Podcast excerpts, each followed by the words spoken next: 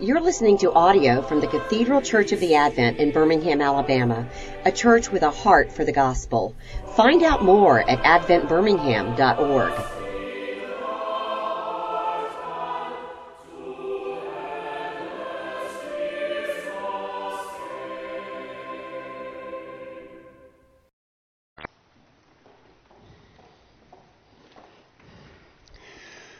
In the name of God, the Father, the Son, and the Holy Spirit. Amen.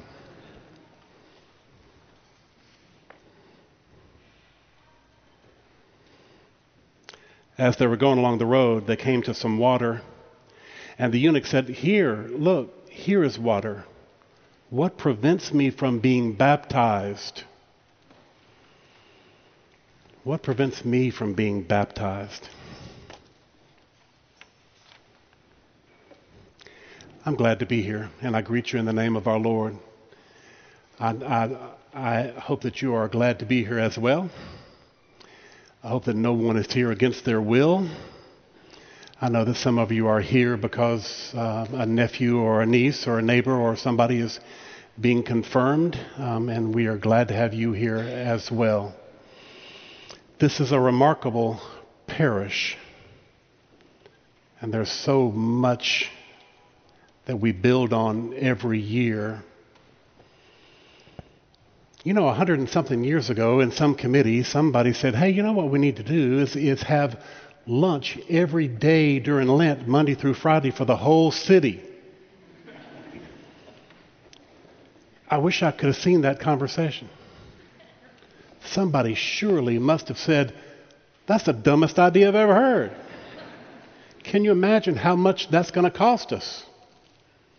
Can you imagine how many people are going to have to do how much work to make that happen? And because we looked at what was possible instead of what was not possible, we've done that, you've done that for however long it's been.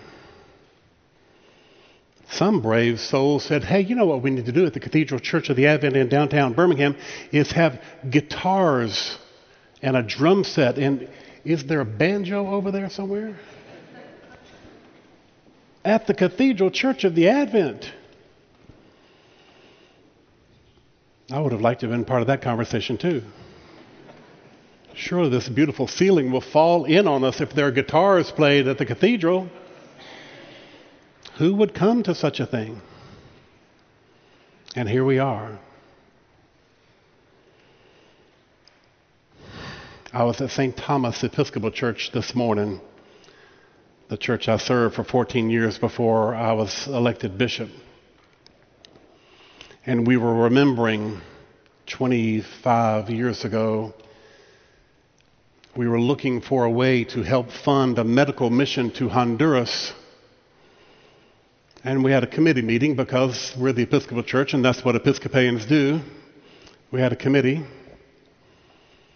and I suggested maybe we could have a barbecue. And the answer, no kidding, somebody said, Well, we tried that a couple years ago and it rained. oh, okay. Well, then let's don't do that. And then I said, Well, let's have a shrimp and crawfish boil. When I was chaplain at Ole Miss, we had shrimp and crawfish boil. A big success. And they assured me that no one in southeast Huntsville would eat crawfish, and somebody suggested lobster, and I thought that was the dumbest idea in the world. Last year they made over $50,000 with lobsters and barbecue. It doesn't always rain. What is to prevent us from doing God's work? What is to prevent us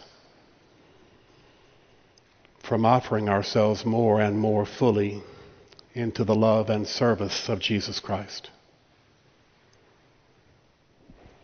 When the eunuch asked Philip, Philip knew the answer. You, you can't baptize a non Jew. It wasn't done he should not even be talking to this man, this Ethiopian eunuch. But Philip knew what was right. Not only did he know what was traditional and lawful, he knew what was right. And so he baptized this man. And what prevents us from offering ourselves more and more fully? Well, we're scared. And I think sometimes we don't really believe all the things that we say we believe. And we're afraid of what our friends will say, and it might cost us some money.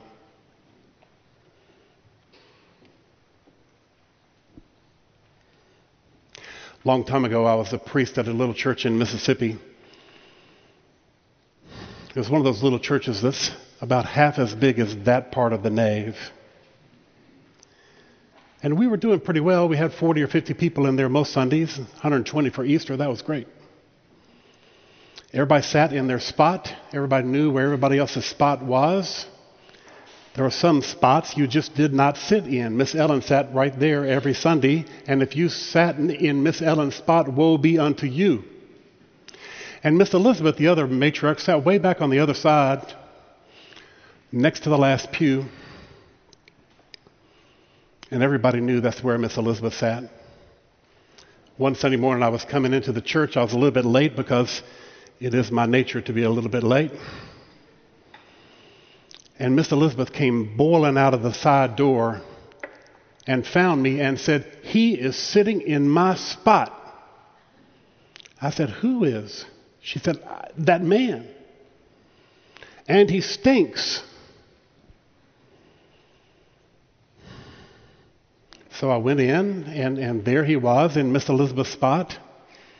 And there was sort of a, a protective distance away from him on all sides. And as I followed the crucifer and the choir down the aisle, I kind of leaned over a little bit. And I could catch a little hint of a smell that I wish I hadn't caught a hit of. We walked down the aisle, we had the sermon, everybody survived that. We had the Eucharist. At the end of the service, everybody had left. And here came this man, the last man in the church. He told me his name was Larry. He said he loved the beauty of the service and the hymns and the, all the part with the bread and wine. He didn't understand all that, but he loved it. He said, Do you think I could come back next Sunday? I said, Well, of course. I thought about saying, But you probably need to sit somewhere else. He said, Do you have any other services during the week? I said, Well, yeah, we have a healing service right after the Bible study on Wednesday morning. He said, Could I come to that? I said, Of course. So the Wednesday morning came along, almost 10 o'clock.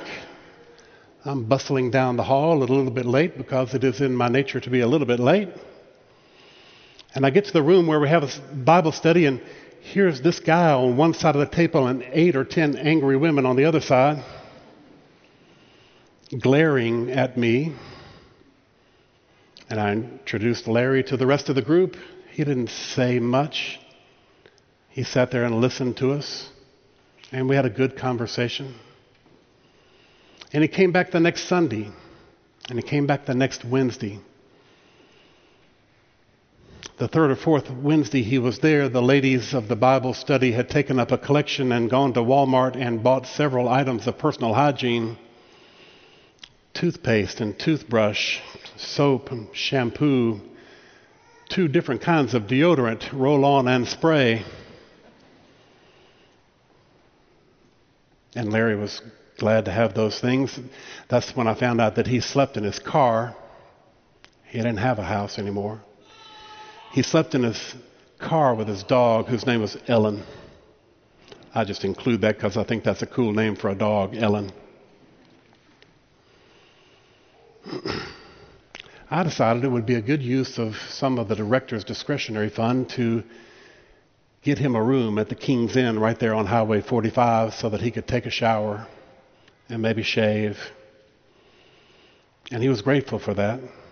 I also suggested that I'd be glad for him to get a haircut and I'd pay for it. He did not want to do that.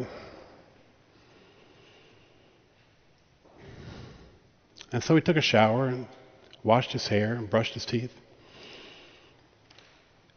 And he just kept coming. Sunday after Sunday, Wednesday after Wednesday. Finally, he worked up the courage to come to the Wednesday noon Bible study, oh, excuse me, the Wednesday noon healing service. And he was surprised when I went over and anointed him with oil too. He said, I didn't think you were going to do that. One Sunday morning, we had a baptism. And after the service was over, Larry was walking around and making sure, helping me make sure all the doors were locked and the lights were turned off. And he said, I sure did like that baptism. I said, Yes, a beautiful service, isn't it? He said, I never was baptized. Oh. Well, Larry, it's not too late. He said, You would baptize me? Well, of course I would. We'd love to have you. The next Sunday morning, I baptized Larry. And that ring around him got a little bit smaller. And he started coming to the potluck lunches. And he spoke up a little bit more in the Bible studies. I did tell him that it was a strategic error on his part to sit in Miss Elizabeth's place and made another suggestion where he might sit, and that helped a lot.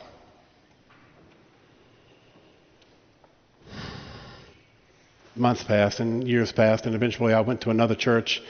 The last Sunday, my last Sunday there was tearful, and there were lots of hugs. And after it was all over, Larry stayed and helped me walk around and turn off the lights and lock the doors.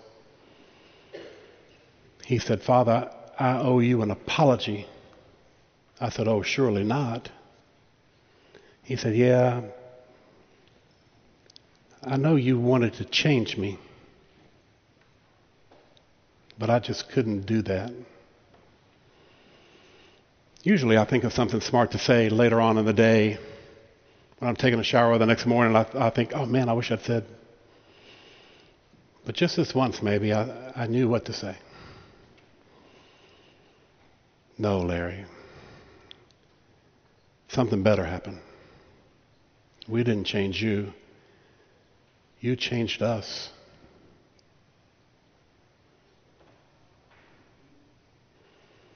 I moved away, and some months passed.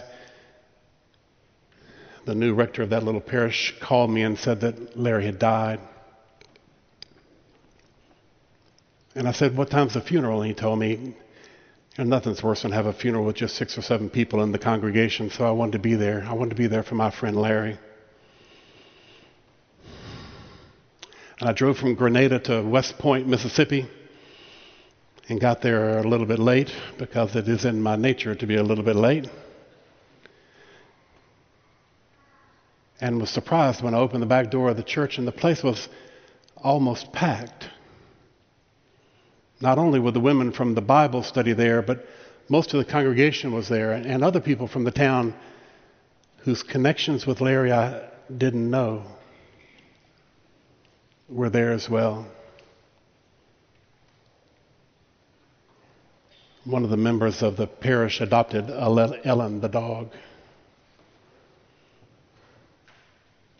And we all gave thanks for how he touched us in his own way.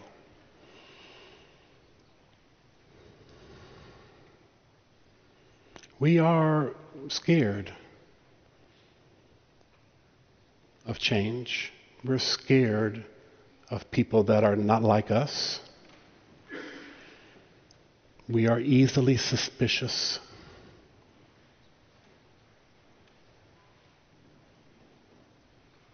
And what prevents us from being true disciples? What prevents us from loving our neighbors as ourselves, and respecting the dignity of every human being. What prevents us? Well, we're selfish and we're scared and we're suspicious.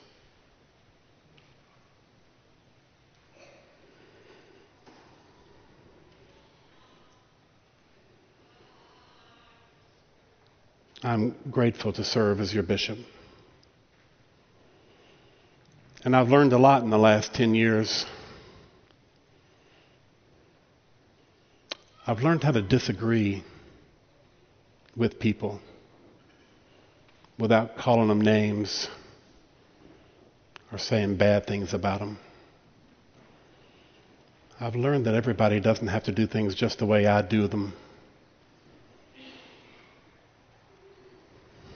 I've learned to rejoice with sisters and brothers of all colors and economic levels.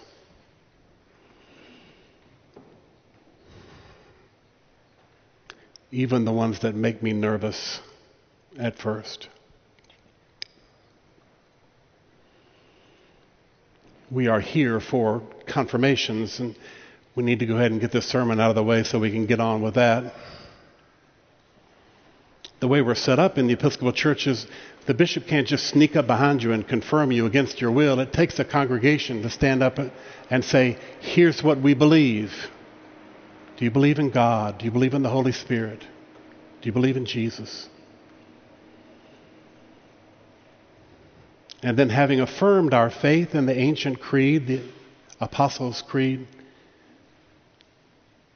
we turn our attention to what are we supposed to do about it? It's not just theoretical. It's not just long ago and far away. It's not something that happened to somebody else. It's what goes on with us right now, here today. Will you continue in the apostles' teaching and fellowship, in the breaking of bread, and in the prayers? Will you continue? Even if the bishop's sermon goes on and on and on even if you disagree with something that you heard? Will you continue? Will you repent and return to the Lord when you mess up? We're all going to mess up. That's a given. The, the, hard part is will you turn around and turn away from yourself and turn back toward God? Will you proclaim the good news of Jesus Christ? Not just the priest, not just the deacon, not just the bishop. You, in the way that you live your life, live in such joy and such hope that other people say, Man, I want that. Whatever that person has.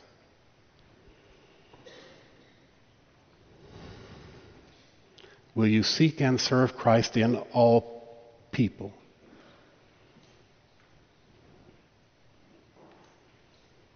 even the ones that bump into you at Publix, even the ones that are in your way as you're trying to go down 280, even the ones that voted for the wrong candidate, pulled for the wrong football team, go to the wrong church. Will you seek and serve Christ in all persons, loving your neighbor as yourself? Will you strive for justice and peace among all people, all of them, and respect the dignity of every human being. Not because they behave in such a way that it seems like they should be respected, but because they are children of God just like you are, just like I am.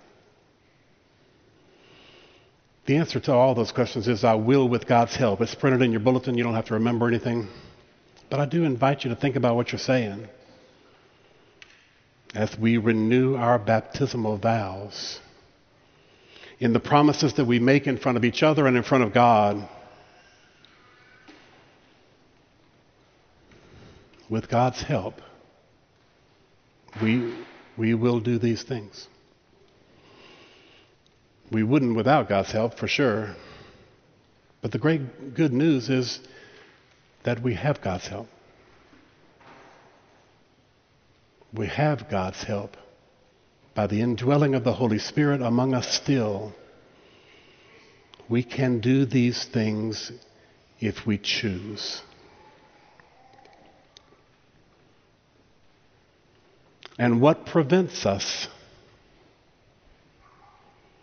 Tradition? The law? money, lack of energy, The dog ate my homework. There is no limit to what the people of God can do by the power of the Holy Spirit if we serve with a glad heart and with good will. There is no limit to what we can do here, now, in this place, in this community. Thanks be to God. Amen.